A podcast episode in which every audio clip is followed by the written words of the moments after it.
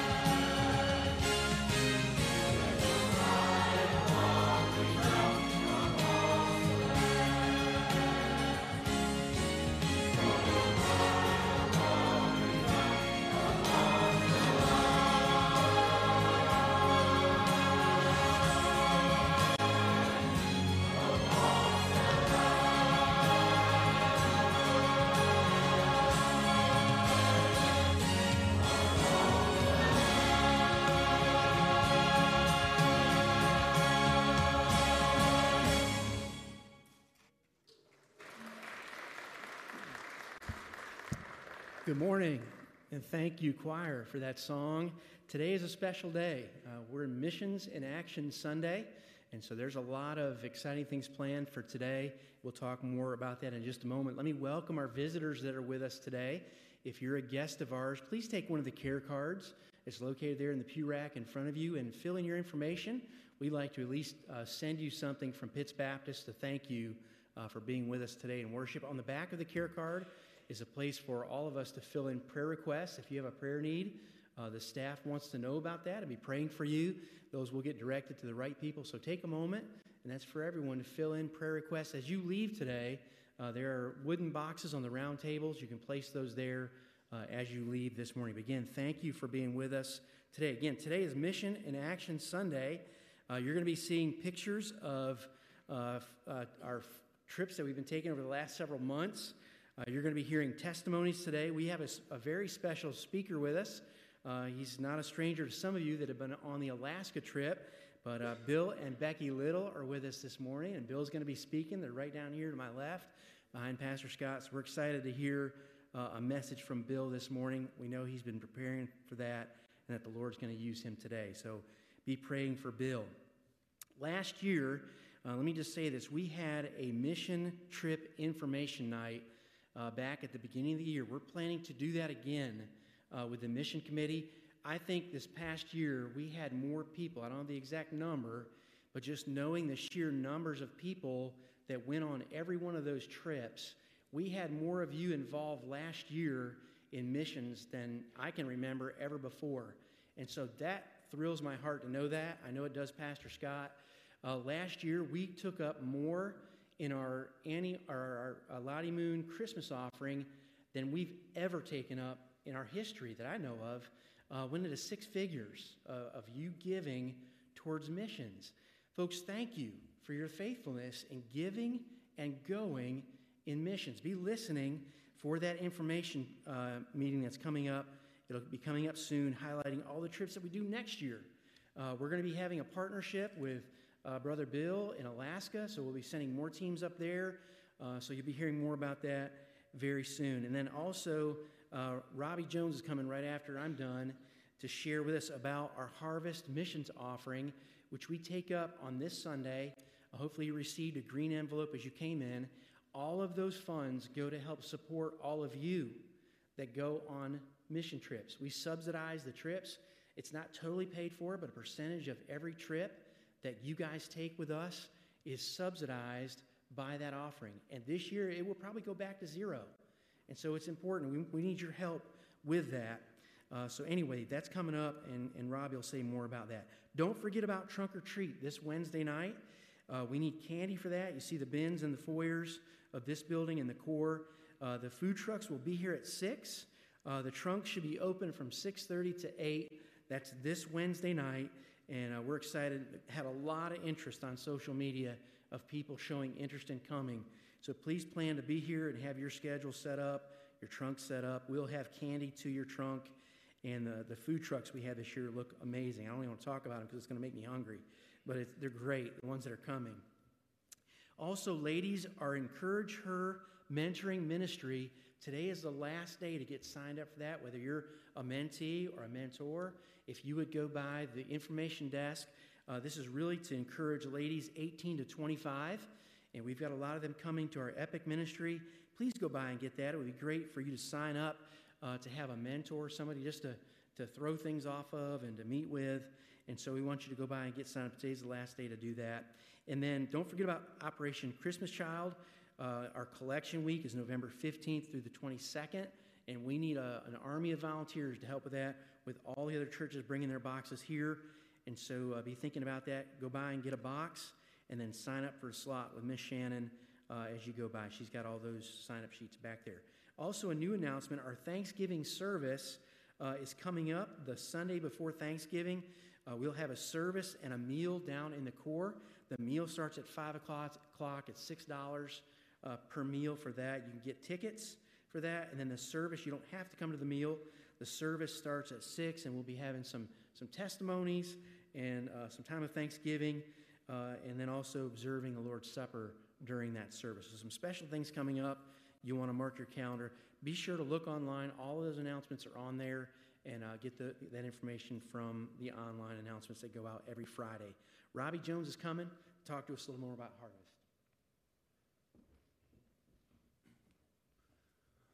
Good morning. Um, wanted to talk to you for a minute about what the Harvest Fund is. A number of years ago, the Mission Committee um, Our church gives to missions in a couple different ways. The first is the Cooperative Program.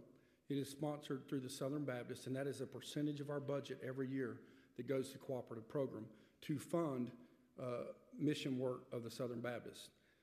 We also have many missionaries. If uh, some of the members of our church have children on the field, um, and then other organizations that we've worked with in the past that are in our regular yearly giving budget, okay? And, and it's a good structure. It's over and above, uh, what, which is what Pitts wants to be about. But a number of years ago, we realized that all that was good, but we needed a way to send our people out. And so we created the Harvest Missions Fund. And once a year, during this, this Sunday, Missions in Action, we have an opportunity to give to this. What this fund does It does not buy materials, it sends people. The, the verse in the Bible that talks about uh, labor and, and the harvest is plentiful. We want to send our people out to missions. This year, we sent sixty-four people from this church to Alaska, to New York, to some other areas, just this year from this fund.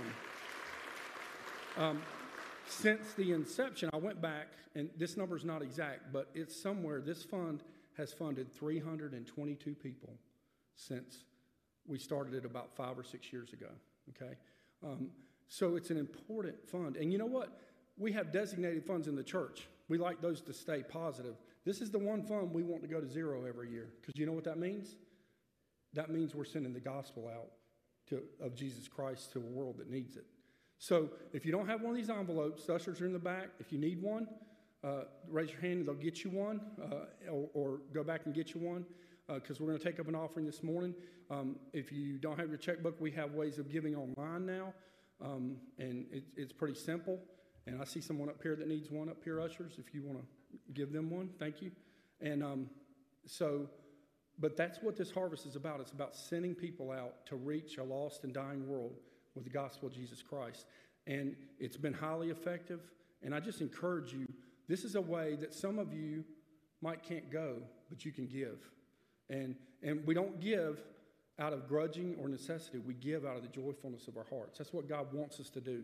So I encourage you this morning, uh, give and give generously. God always sends it back, and he blesses us because of our willingness to do mission work. You find me a good church. A good church is all about missions and always active in missions.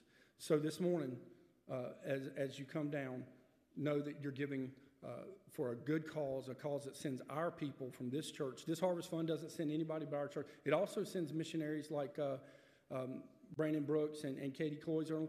You know, we help with short-term missions. She's in a long-term project now, but there were times she went on short-term, and they can apply to the commi- mission committee, and we, we give them funding. And it has parameters set up. We don't give way more to someone than others. It, it's very well guarded and has parameters and very responsible with the money. But, man, it, it, it thrills my heart to see this fund go to zero. It's the only one that thrills my heart to go to zero. So bless the Lord. Thank you. Uh, there's, I'm sorry. There's going to be um, a special music now, and then after that there's going to be two testimonies, one from Janet Blanford, who went to Alaska, and then after that uh, Shannon Nalbone, who went uh, to New York. Okay? Thank you. And then after that, there'll be a chance for you to bring your offerings. So you can uh, be getting those ready, and we'll do that a little bit later in the service. Won't you stand with me as we sing together? God so loved the world. That's why we go out, is to tell this great message that God loved you so much, he sent his son Jesus to save us. Amen. Let's sing together. Come all you weary, come all you thirsty, come to the well that never runs dry. Drink of the water, come and thirst no more. Come all you sinners, come find his mercy. Come to the table, he will satisfy. Taste of his goodness, find what you're looking for.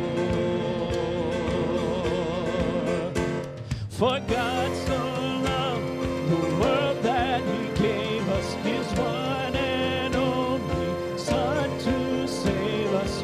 Whoever believes in him will live forever. Bring all your failures, bring your addictions, come lay them down at the foot of the cross. Jesus is waiting there with open arms. For God so loved the world that he gave us his one and only Son to save us. Whoever believes in him will live forever. The power of hell forever defeated, now it is well, I'm walking in freedom, for God so loved.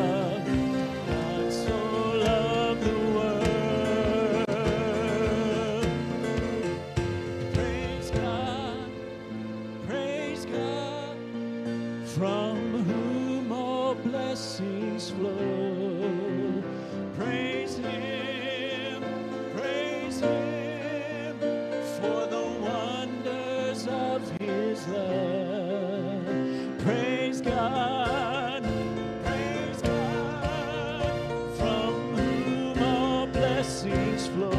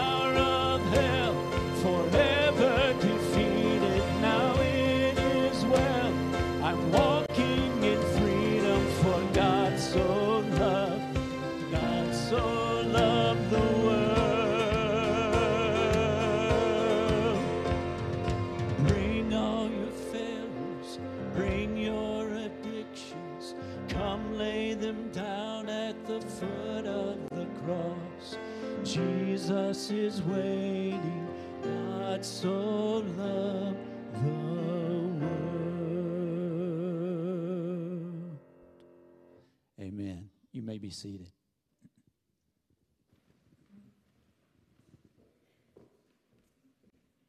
Well, good morning.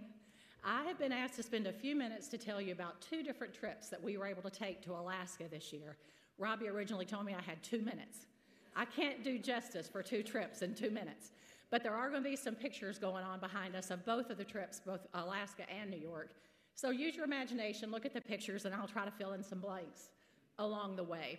But before I get into talking about Alaska, I just want to also uh, echo what Kevin said. Thank you for being such a mission-minded church. Not all churches are like this, if you don't know that. But you all prayerfully, gleefully send people out, whether it's across the state, across our country, or across the world. You financially support us, you prayerfully support us. We had people sending us text messages while we were there saying, just want you to know we're praying for you. And that just means so much, you have no idea. So let me tell you about Alaska in one word. It's amazing. And Alaska had been a dream trip of my husband's for about forty years. But like many of us, we have a dream that over years, the dreams just begin to fade if you don't get to do them. Over the years, that dream was fading. Imagine our surprise when earlier this year, Robbie and Kevin cornered us to see if we'd be willing to be leaders of a mission trip. They didn't tell us where it was right off the bat. They were telling us about the pastor and his wife, telling us about the projects that needed to be done, and a lot of things about the needs of the area. And we were so intrigued, but I was sitting there thinking, please don't let this be Africa or Asia. I don't even have a passport, so it has to be in the United States. And I couldn't believe it when they finally got around to saying it was in Wasilla, Alaska. They didn't know about James's dream that had died over the years. But he and I just looked at each other and said, are you kidding me? I can't even believe that. And they asked us to go home and prayerfully consider being leaders of this team. And you should lead into that prayerfully considering it, because now that we've led a team, uh, it's no joke. And so uh, I went home, and I'll be honest, I was praying, just thanking God for opening this door for James to finally get to his beloved Alaska. We were so excited. We packed our bags, and we took off with our team of eleven. And before that trip, all I had heard about was that we were going to be building two showers. We're putting in two showers. Well, that's great, and that's going to take two or three people. We got a team of eleven. I didn't know what the rest of us were supposed to be doing. But when we got there, Pastor Bill, the visionary that he is, had this huge chalkboard.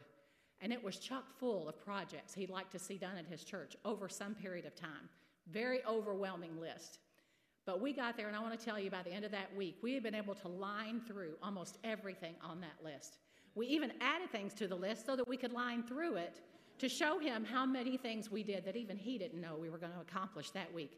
Nothing short of amazing, but I will say it was because we had the perfect team, the team that God ordained for that trip. We worked together like a well-oiled machine and got so much done I couldn't believe it myself. And we did get to see a few things in Alaska, but most of our memories were made within the walls of Journey Church, and I wouldn't have had it any other way. working shoulder to shoulder with people that I didn't even know from this church until that trip. That we built lasting friendships that we will have now forever, and that was worth more than seeing any of the beauty of Alaska, although it is amazing. Now, we left there knowing there were other projects left to be done. We didn't do everything. Most notably was that they needed cabinets in their kitchen. If it was going to be a functioning, warm and welcoming kitchen, it really needed cabinets. They had a bedroom dresser they were using for pots and pans. They had a piece of plywood that had a skirt around it hiding some of the storage. And we knew that they really did need kitchen cabinets. So that was the big thing we wanted to do, but there were some other projects. So before our wheels of the plane touched down back in Charlotte, we were already planning the next trip because we knew there were projects left to be done. So later in the summer this year, we started trying to put together our next team. And that was a little more problematic than the first trip because, as most of you know, COVID had reared its head in a big way here in our church and was really wreaking havoc. And we had a lot of people that had interest in going, but they didn't feel comfortable going because nobody wants to go to Alaska and get COVID and get stuck there, right? So uh, we had people that wanted to go but couldn't. Some people were signing up and then backing out. Other people would sign up and other people would back out. It was really frustrating a little bit. Our team finally got put together the week before we left. And looking back, I know that the reason for that is because that was the team. We had to have people coming and going because the team that we finally ended up with was a perfect team for that trip. And again, we get over there, we get more accomplished than we could have ever dreamed. The cabinets are in and they're beautiful. I hope you'll see pictures of that in a minute. Um, we did a lot of other projects, but the big project we wanted to do on this trip was a back-to-school bash. We wanted to get the public to come to Journey Church.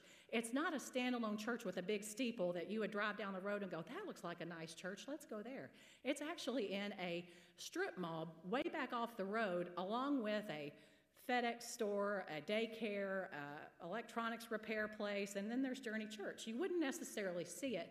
So we thought we need to have an event and get people to come to Journey Church and play with us all day, and then maybe they'll come back the next day and worship with us. So we were putting together a back-to-school bash with bounce houses for kids, burgers, brats, bingo. Doesn't that sound cute? And we had a gorgeous flyer, and we worked all week distributing that flyer all over the community. We wanted to have a huge crowd come and play with us on Saturday. And we were actually going to be leaving that night on the red eye, but then hoping that after playing all day with us that they would come back and worship with Pastor Bill and Becky the next day. But we woke up Saturday morning and realized we had to cancel our back-to-school bash. Three people on our team had tested positive for COVID. We didn't feel like it was probably prudent to invite the whole community to come hang out with us when we had some COVID-positive people hanging out. So uh, we reluctantly put a sign on the door and canceled the back-to-school bash, immediately got on the phone, canceling flights for the three people that had COVID, plus my husband, because as the leader of the team, we leave no man behind, and he was going to stay back to make sure they had their needs met before they could all come home safely. I came on home that night with the rest of the team. And nine days later, we were all reunited. All is well that ends well. So it worked out great. It was a wonderful week. Again, accomplished so many things. Uh, we're not going to give Satan any glory in how it went off the rails a little bit at the end. It was a great week. And I do want to go back. I want to go back this summer because the heavy lifting has been done. The construction has been done. The big projects, it's shining like a new penny in that church. It's clean. It's warm. It's welcoming. It's inviting. Now we need people to come and see it. So what I would love to do is go back this summer more in a discipleship and um, outreach uh, instead of doing all the construction and the cleaning and the getting dirty.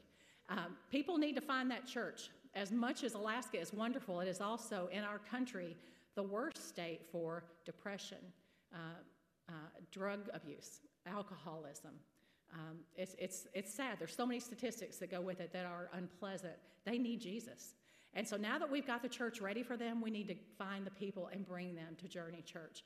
So if you've been looking at pictures and you're seeing things going, wow, that's pretty. I hope we've shown some pretty pictures. There's our board that had all of our projects. Um, but if you're seeing it and you're thinking, I need to go there, the answer is yes, you do. And I would love to take you along with James. We'd love to take you back because Alaska truly is amazing.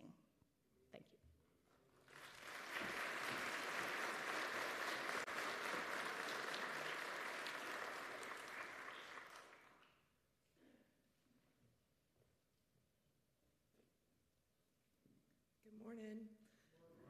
First off, church, I'd like to say thank you for the way that y'all do support missions and how you have allowed us this privilege to go out and um, love on the people that are in this world that need it. Um, mine was a little bit like James. I had always dreamed of going to New York City. Uh, I had thought it'd just be a neat thing to just go and see Christmas time one time. That was just a heart's desire of mine. And then after last summer with all the riots and everything, I was like, I'm good, thank you. Um, and then God is like, oh, no, you're going. um, so I just love how God has a great sense of humor. And um, and he works on those personal dreams without us knowing, and just those little things that speak to us. Uh, I just felt so privileged to be on this trip. I felt like I was literally giving God my crumbs, and he just multiplied and multiplied and multiplied. Um, he, he gave us lots of um, opportunities to serve him while we were there. Uh, Logan Dagley is the preacher of the church that we went to, and that was a really neat full circle moment for me, because I had babysat Logan Dagley when he was this very shy, hardly spoke two words child, and now he is preaching the gospel. And so I cried as I watched him proclaim the gospel to his congregation, and was just very thankful to be able to um, have that privilege to see him at work. Uh, the, what the church is doing there is phenomenal. I was so, um, I've been to a city a few years ago that was a very dark feeling city, and I felt like I, I never really want to come back here again, and I kind of felt like that's what New York City was going to feel like, but it didn't. I felt so much light, hope, and encouragement while I was there.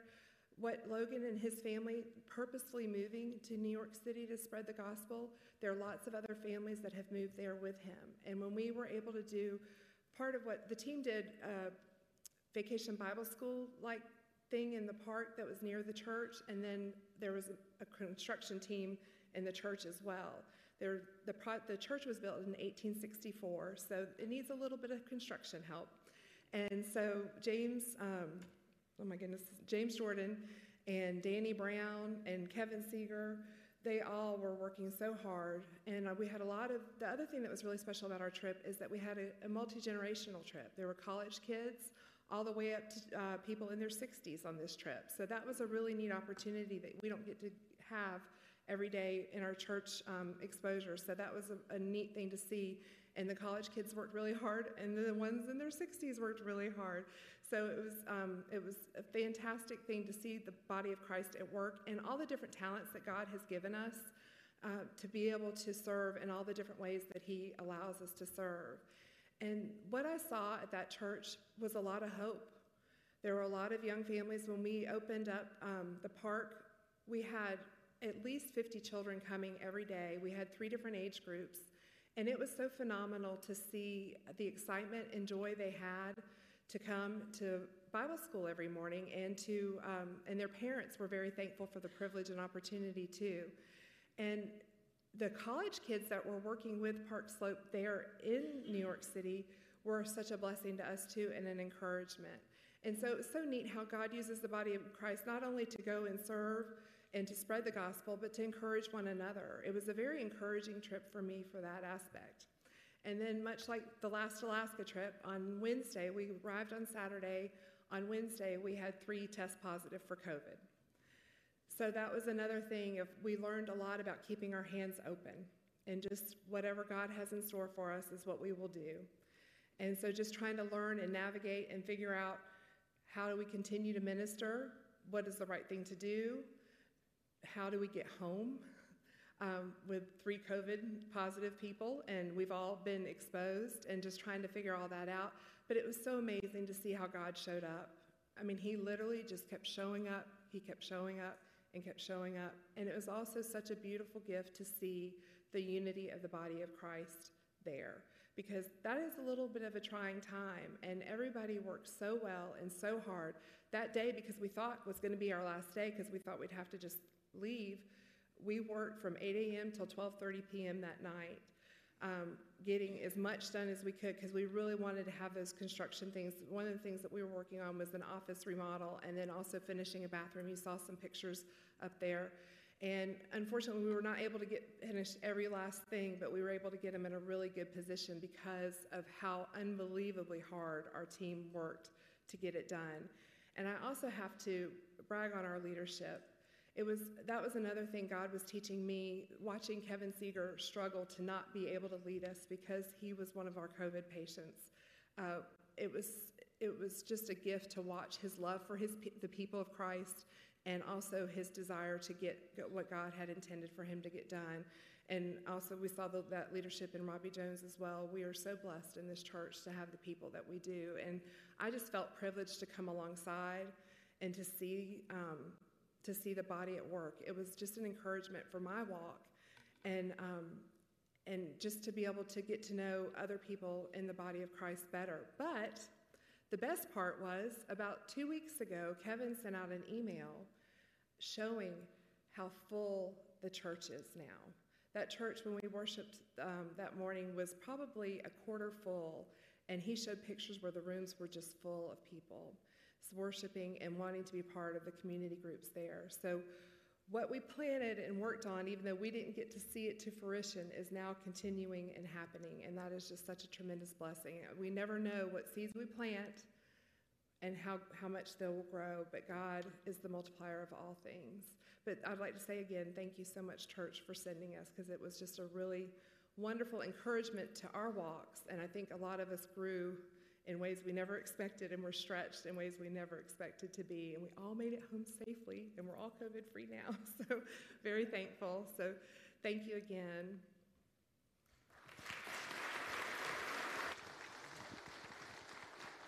Amen. Would you stand with me as we continue worship together, and as we sing, if you'd like to bring your offerings and place them in this travel trunk at the foot of our pulpit, you do that during this song. Let's sing together.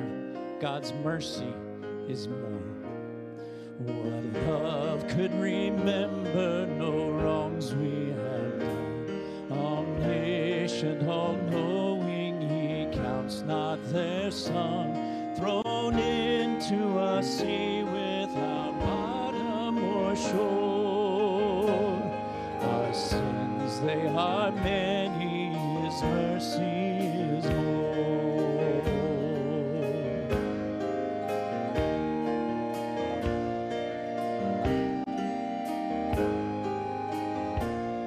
What patience would wait as we constantly wait. What Father so tender is calling us home.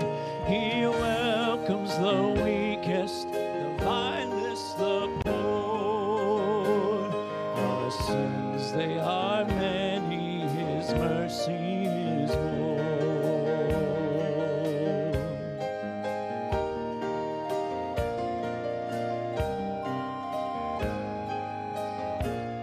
What riches of kindness he lavished on us.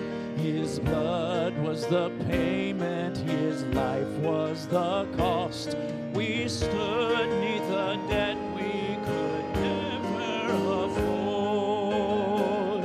Our sins, they are many, his mercy is more.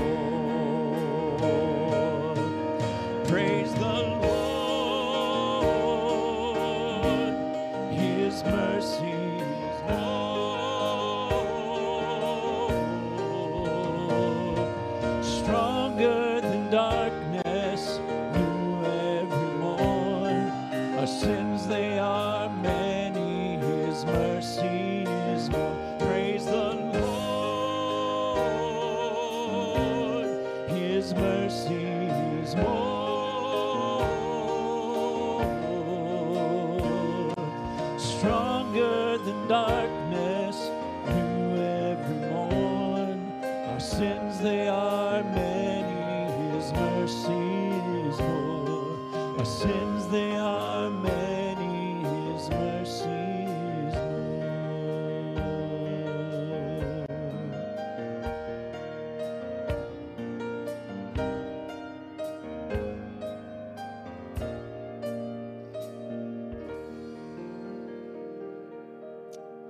Amen.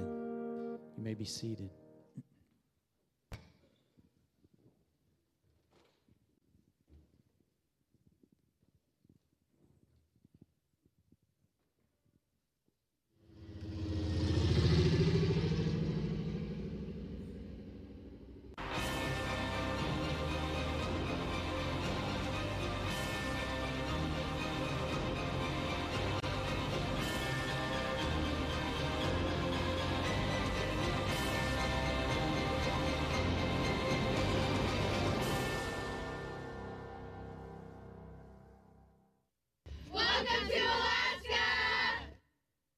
Hi, I'm Kevin Knight from Pitts Baptist Church in Concord, North Carolina.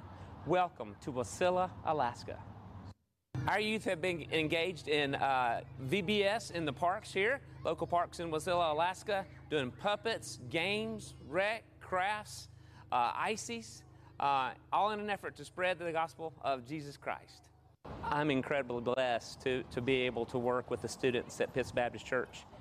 One of our goals is to take our students uh, before they graduate on an international trip and then a stateside trip.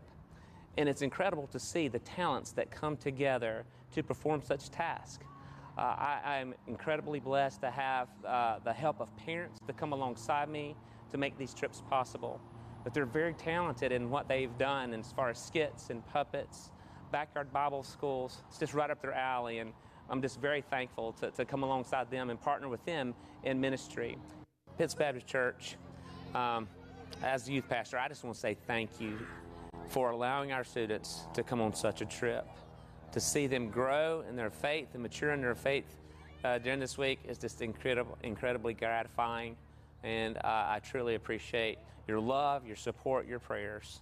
So good, so good, so good, so good.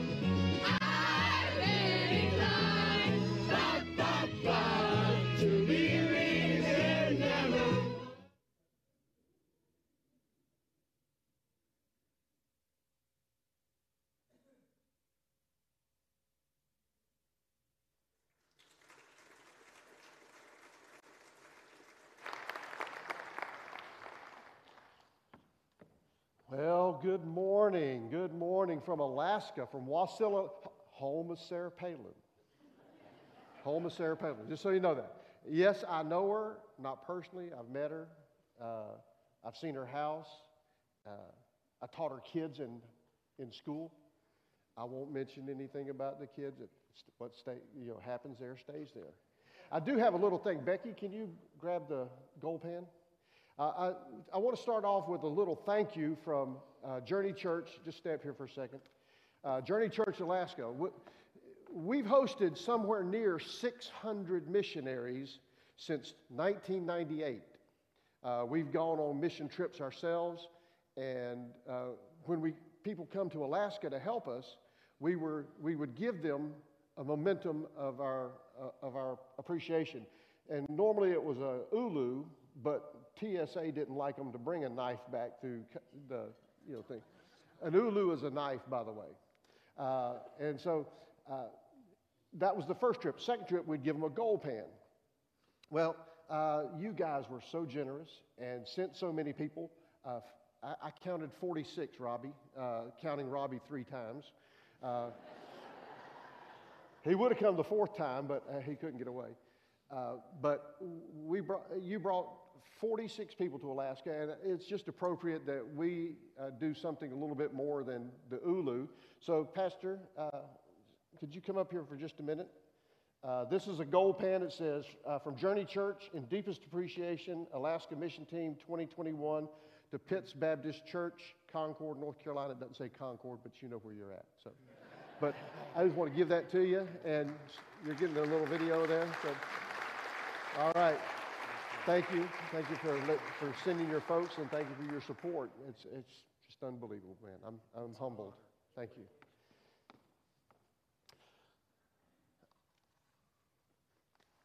I want to start off this morning by saying welcome home, Ann Mosier. She knew me when I was mischievous. Don't ask any more than that, just mischievous. Uh, a friend of ours in North Augusta that I grew up with reminded me of just how mischievous I was, and that's why I'll never run for public office. uh, our other friends, Ken, Susan Seifert from Duns Mountain and Shaw Air Force Base, uh, military uh, tra- times together. This is this is welcome home. I'm going to mention some things that there's people here that will recognize what I'm talking about. My dad, Bain Moss Little, Stanfield, North Carolina. Grew up on Big Lick Road. You know the White House as you come down the hill on the right-hand side? He was born in that house. My mom, Mama, she grew up in Oakboro. Uh, Dad would go from Stanfield, Big Lick Road, over to Oakboro to pick her up. And then he'd take her out for an R O C cola and a moon pie. Uh, there was a country store somewhere that they'd pull in, and that's where they went on their dates. Uh, Mom was a McClellan. My dad was a Little, of course. And uh, their families were the Deases and Moss from around that area. And they've been in that area since the eighteen hundreds. So this is, this is welcome home. My cousin and his family, aunt and uncle, lived out on Penninger Road. I was just talking to somebody earlier, uh, secretary for the church, wherever she's at. Uh, saw her, but uh, we were talking about uh, M and M Cash Grocery. I used to go there and get uh, a pack of crackers or a bag of peanuts and a Coca-Cola. You know what it's like. Uh, so this is Old Home Week. I lived in Salisbury, Greensboro, Statesville, Durham, and Greensboro again uh, throughout my uh, time uh, the last forty-five, fifty years. And I, I know this area well.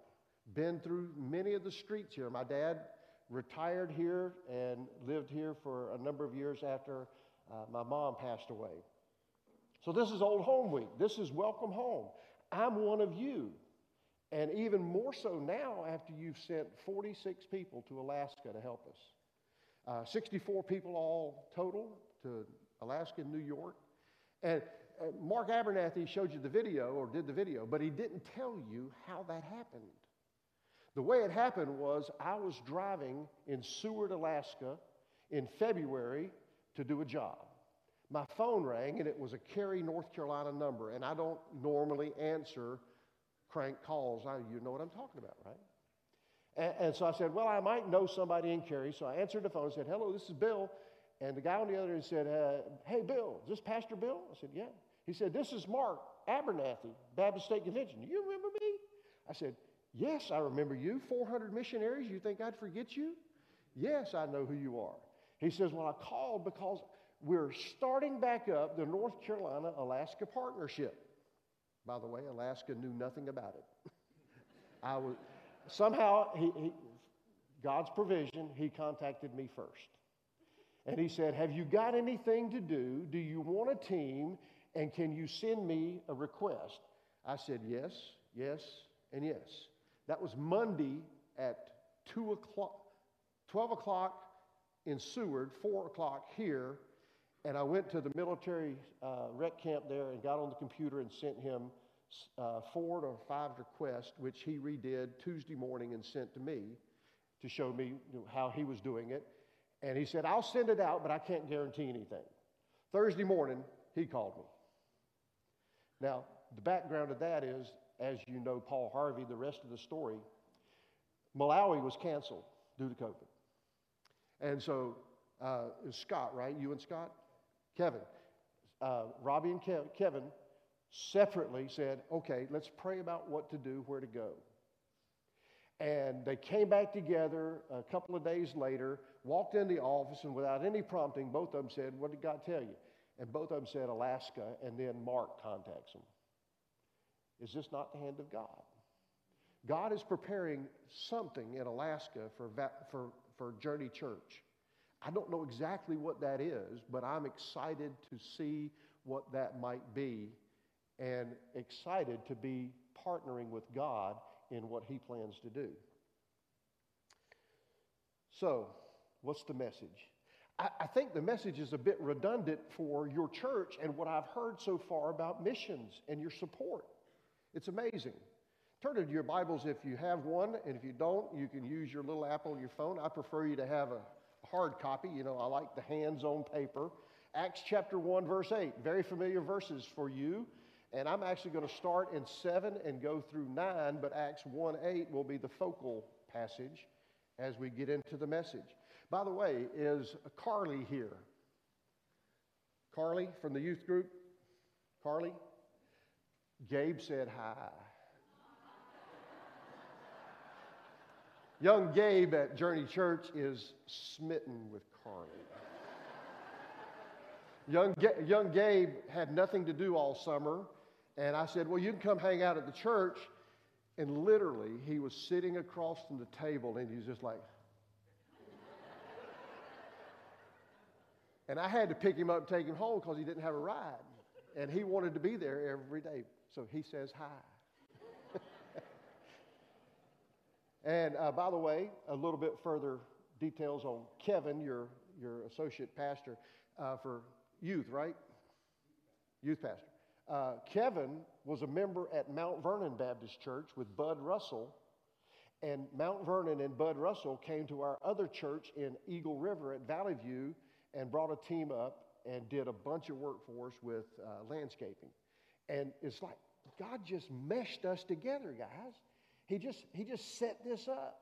I can't I can't I can't explain it. I can't. Uh, but I'm I'm just uh, I'm in awe of what He's done. So Acts chapter one verse eight. I'm gonna start in seven, and we'll go through nine. Uh, he said to them, he being Jesus, this is God's word, this is the re- recorded events of God, Jesus ascending back into heaven. And he said to them, it's not for you to know the times or epochs, times or seasons, which the Father has fixed by his own authority. That's the answer to the question about when are all these things going to happen and you're going to establish your kingdom and stop all this crazy stuff. Kind of want to know that today, don't we? Well, there's your answer. It's not for you to know. It's up to the Father. He says, instead of that, worry about this. Concern yourself with this. Get to work on this. But you will receive power when the Holy Spirit has come upon you, and you shall be my witnesses both in Jerusalem and in all Judea and Samaria and even to the remotest part of the earth. I think that's Malawi. I'm not sure, but close. It's, it's around the corner from there. And after he said these things, he was lifted up while they were looking on, and a cloud received him out of his sight. Let's pray. Father, thank you for your word and how it speaks to us. And Lord, I just thank you and praise you uh, for Pitts Baptist Church, all those who gave for the harvest offering today and in the past to support the forty-six people who came to Alaska and the rest that went even to New York because... Uh, Lord, it's just, it's amazing that they were able to do that and participate in all the events and things that they're doing to further the kingdom of God to the uttermost parts of the earth. In Christ's name, amen.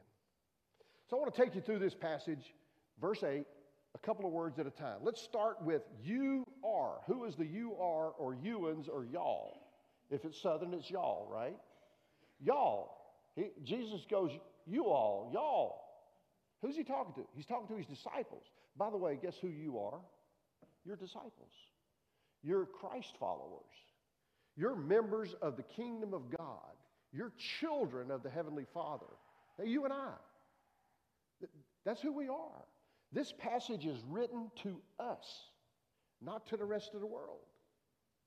It's written to us, and he's saying, you will be. My disciples will be. My church will be. Pitts will be. Journey Church will be. Witnesses. Actually, the word there in most versions is shall be.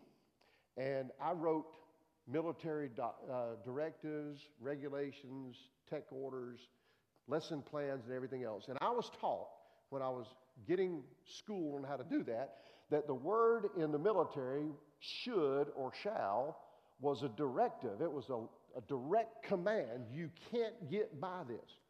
You know what that word means, right? It means you shall not go above seventy miles an hour on the interstate. You shall not run that red light. You shall not uh, poach deer out of season. You shall not do the things that are wrong. And you shall do the things that are right. When they uh, taught us uh, to do jobs in the military, they said, you should do it this way. You shall do it this way. And that was the right way. We followed a specific set of directions. We called them checklists. This is a checklist. You shall be. Be is an imperative that means you, you should be doing this. You shall do this. You will do this. And if I could point it out this way, help nail this point home a little bit. You're either going to be one, a good one, or you're going to not be a good one. You're going to either be a, a good witness or you're going to be a poor witness. You're going to be a positive witness or you're going to be a negative witness by our actions and by our, our things that we, uh, by the things that we do. I was in uh, Burlington, North Carolina at the Cracker Barrel coming back from a conference. Becky's going, hoo hoo. Uh, by the way, Cracker Barrel after lunch, Sunday fried chicken today. Okay, just so you know. We were there, and as is Becky's and uh, my habit, we asked the server, is there anything we can pray for you about before we bless our food or as we're blessing our food? And she said, uh, yeah, but you got to answer me one question. I said, uh, okay. What's the one question? She said, you're a preacher, right? I said, oh, yes, ma'am. Uh, that's the question? She said, no, this is the question. She says, what do you do every Sunday to make all those people so mad? I'm like, oops. Oops. Some people had been in her restaurant, in her table, and they had been poor, bad, negative witnesses. So we prayed for her for good, positive witnesses that would leave generous tips. And uh, we prayed for her and apologized on behalf of the Church of Jesus Christ. But it says you will be, after, you're going to receive power in order to do, you're going to be able to do this because God's going to energize you. But you shall be my witnesses. Witnesses. What is a witness? Uh, I got called for jury duty a while, a couple of weeks ago, uh, right at the start of hunting season. I'm like, no, nah, I can't do that. And I called up the one eight hundred number, and they said, court's canceled due to COVID. Thank you very much. I didn't want to go anyway. But in court, you have witnesses who swear on or affirm on the Bible, used to. Nowadays, they don't do any of that. They just swear or affirm that they're going to tell the truth, the whole truth, and nothing but the truth. You've seen Perry Mason. You've seen the court shows. Jesus is saying to us that you're going to be my witnesses, and you're going to tell the story of what has happened to you, to certain people. We'll get to that in just a moment. By the way, I, I put a note in my Bible. I make lots of notes in my Bible because that's the way I can remember things. And I wrote a note down a while back that uh, uh, Jonathan Falwell said at a conference I was attending.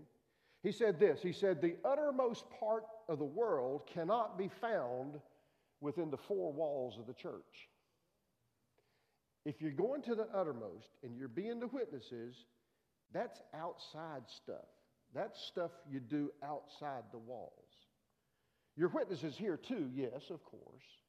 But the witnesses that Jesus is talking about here are out the door. They're out in the world. They're where you go to the doctor's office, where you shop for groceries, where you, you uh, play ball and, and are involved in activities and And, and such as that. Even at yard sales and thrift stores and uh, all the different things that you do, you're going to be witnesses. You're going to receive power, according to this passage, you're going to receive power, and you got that the day you were saved, to be the witnesses that Jesus called you to be. You don't have to do it by yourself. It's scary sometimes.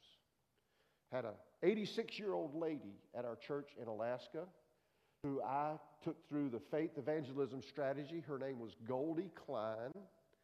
She was still teaching Sunday school at eighty-six. So thank you, ladies and gentlemen, senior citizens that are still out there on the front lines doing the, the work of the gospel.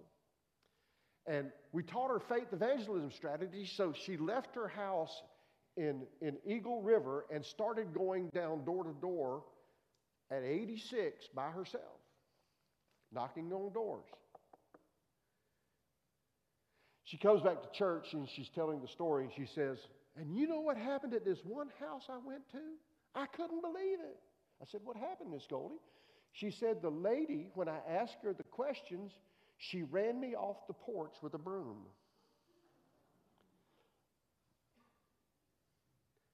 But Goldie didn't get intimidated. She wasn't scared. Goldie was a tough old bird. She ran some poachers off of her land while she was homesteading in the forties in Alaska, and her husband worked in Anchorage, and she was stuck out fifty miles away with nothing. No electricity, no running water, in a cabin. You're going to be his witnesses. He gives, gives you the power, and he says there, it's not just witnesses, the witnesses of what has happened to you, but he's saying, be my witnesses, not Bill's witnesses, not witnesses of anybody here, but of witnesses of the, the person who changed your life, who gave you eternal life, who saved you, forgave you of your sins. Some of us, he forgave more. Those of us that were mischievous growing up, he had a whole lot more work to do. And all you got to do is call Betty Felty in North Augusta, and she'll tell you. She gave me one that I had completely forgot about doing, but it, it sounds like me. It must have been me. It wasn't really that bad, but guess what? The Bible says we've all sinned and come short of the glory of God. Romans three twenty-three, right? You know that verse. You've preached the verse, I'm sure. We've all sinned, every one of us, from the littlest. I've got a three-year-old granddaughter that sins all the time. She's been sinning for a couple of years now. But I love her, man. I tell you what. And uh, I call her Cupcake. And uh, she's living in Spokane now. Sweetest thing you ever want to know. But she, she's been, she's sinned. She's, she's born into sin, even though she's such an innocent child. We've all sinned and come short of the glory of God. But the good news about that is that, that God provided a way out. He goes on and says, Paul says, and as he's led by the Holy Spirit to write in six twenty-three, the wages of sin, the things you're getting, the things you should get paid for, the wages of sin, your paycheck, is death. Physical death, spiritual death. I'm sure everybody in here knows someone we lost, a loved one. My dad died in uh, two thousand four, right after January. My mom died in nineteen ninety-three, and we can go back. My family, your family, you know someone who passed away. We've all sinned and come short of the glory of God, and, and it, the wages of that is death. But it's not the physical death that is the real curse. It is part of the curse. But the other part of the curse is that eternal death, eternal separation from God is the wages that, that people will, will reap as a result of saying no to God. And it's interesting that Paul goes on to say, through the inspiration of the Holy Spirit, that that while we were sinners, while we were the ones that sinned and deserved death, we were called enemies of God. That's pretty strong language. Romans five ten says we were enemies of God while we didn't know him. And then gives us the good news in Romans chapter nine, verse ten. It says, for whosoever calls upon the name of the Lord shall be saved. Everyone who calls upon the name of the Lord shall be saved. We're witnesses of that. And if you can't point to a place or point in time where you've done that, today's the day that you can nail down for certain that you have eternal life and forgiveness of sin.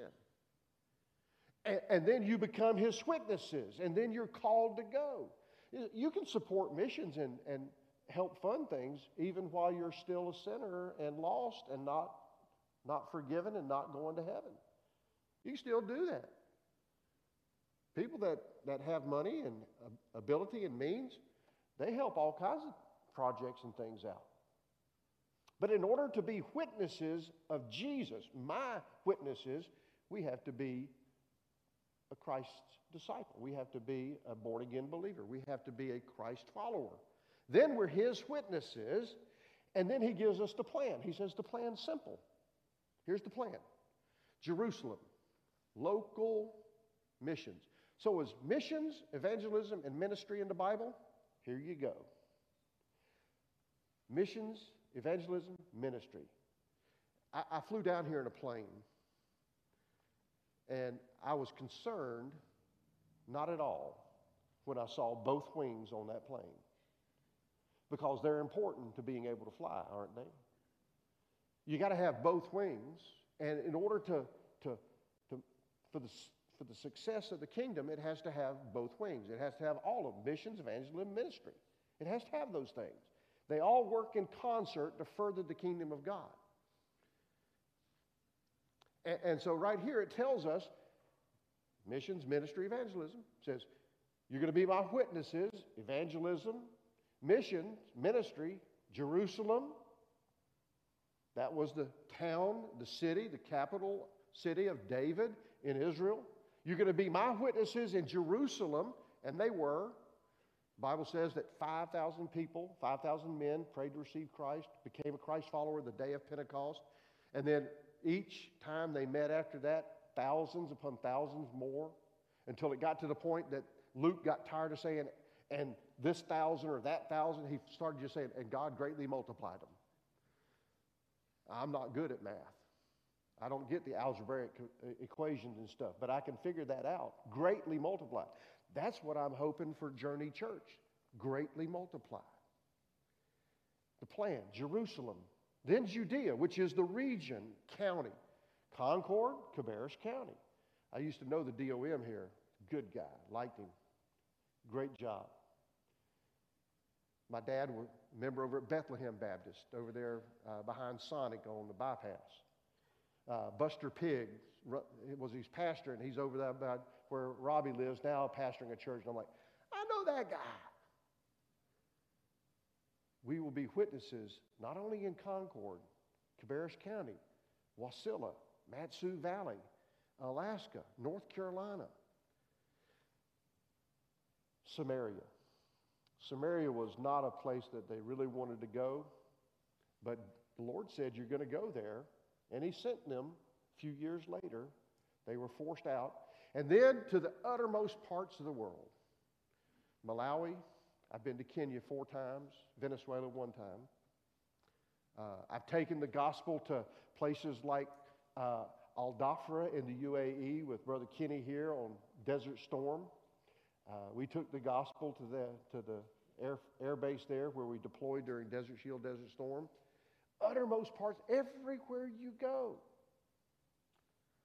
A lot of people that come to Alaska have never been anywhere. They've never flown on a plane. And to them, that's the uttermost parts of the world. That's the furthest they've ever been away from home.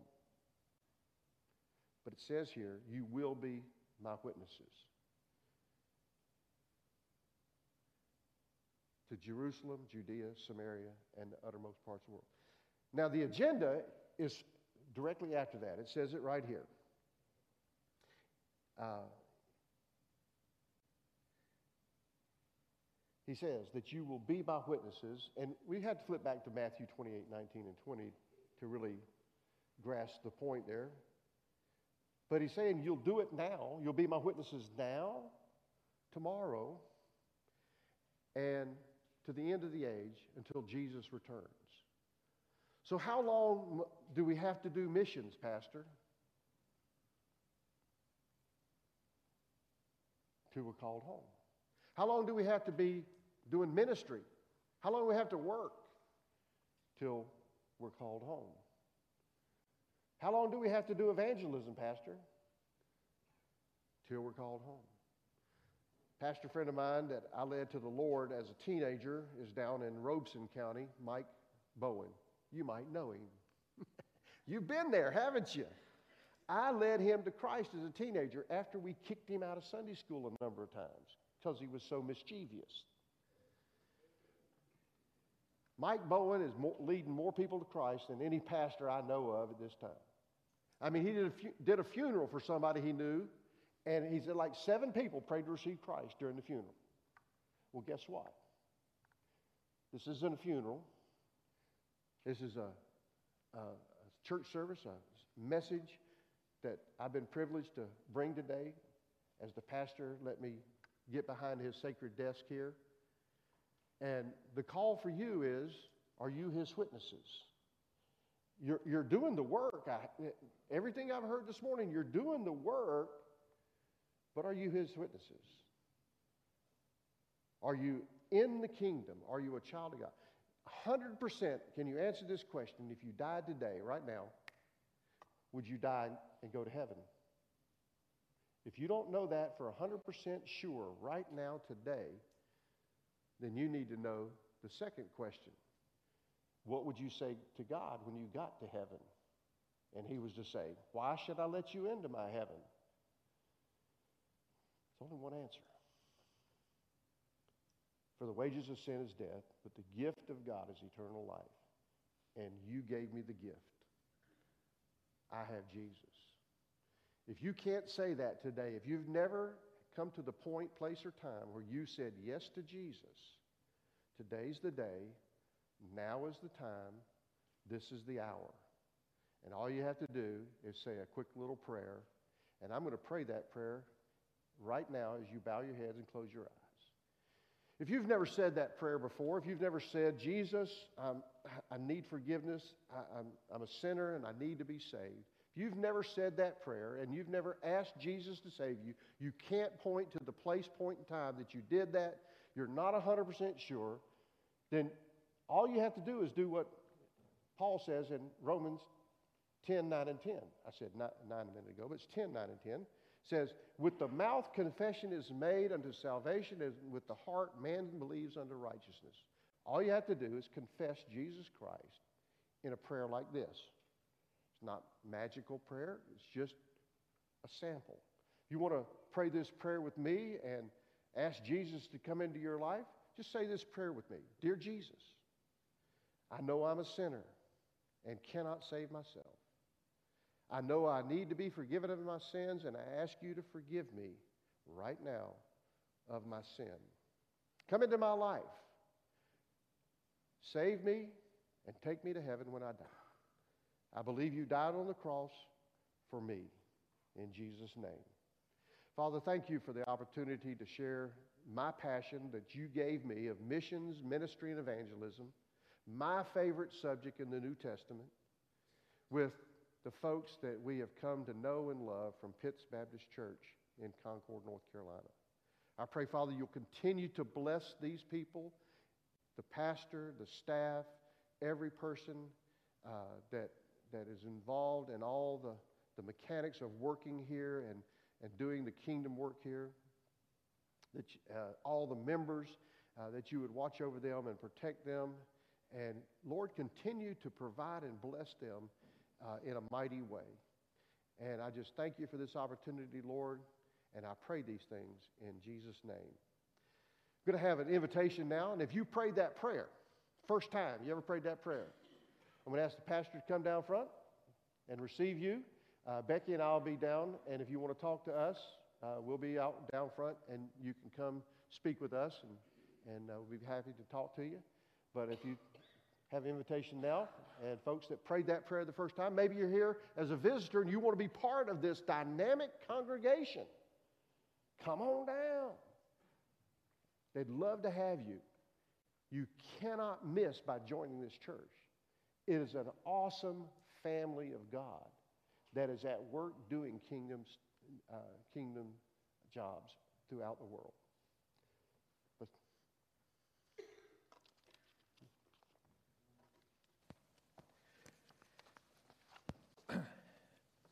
I want to speak to you in a moment about mission opportunities, but you've heard the plea. Um, I want to invite you to stand.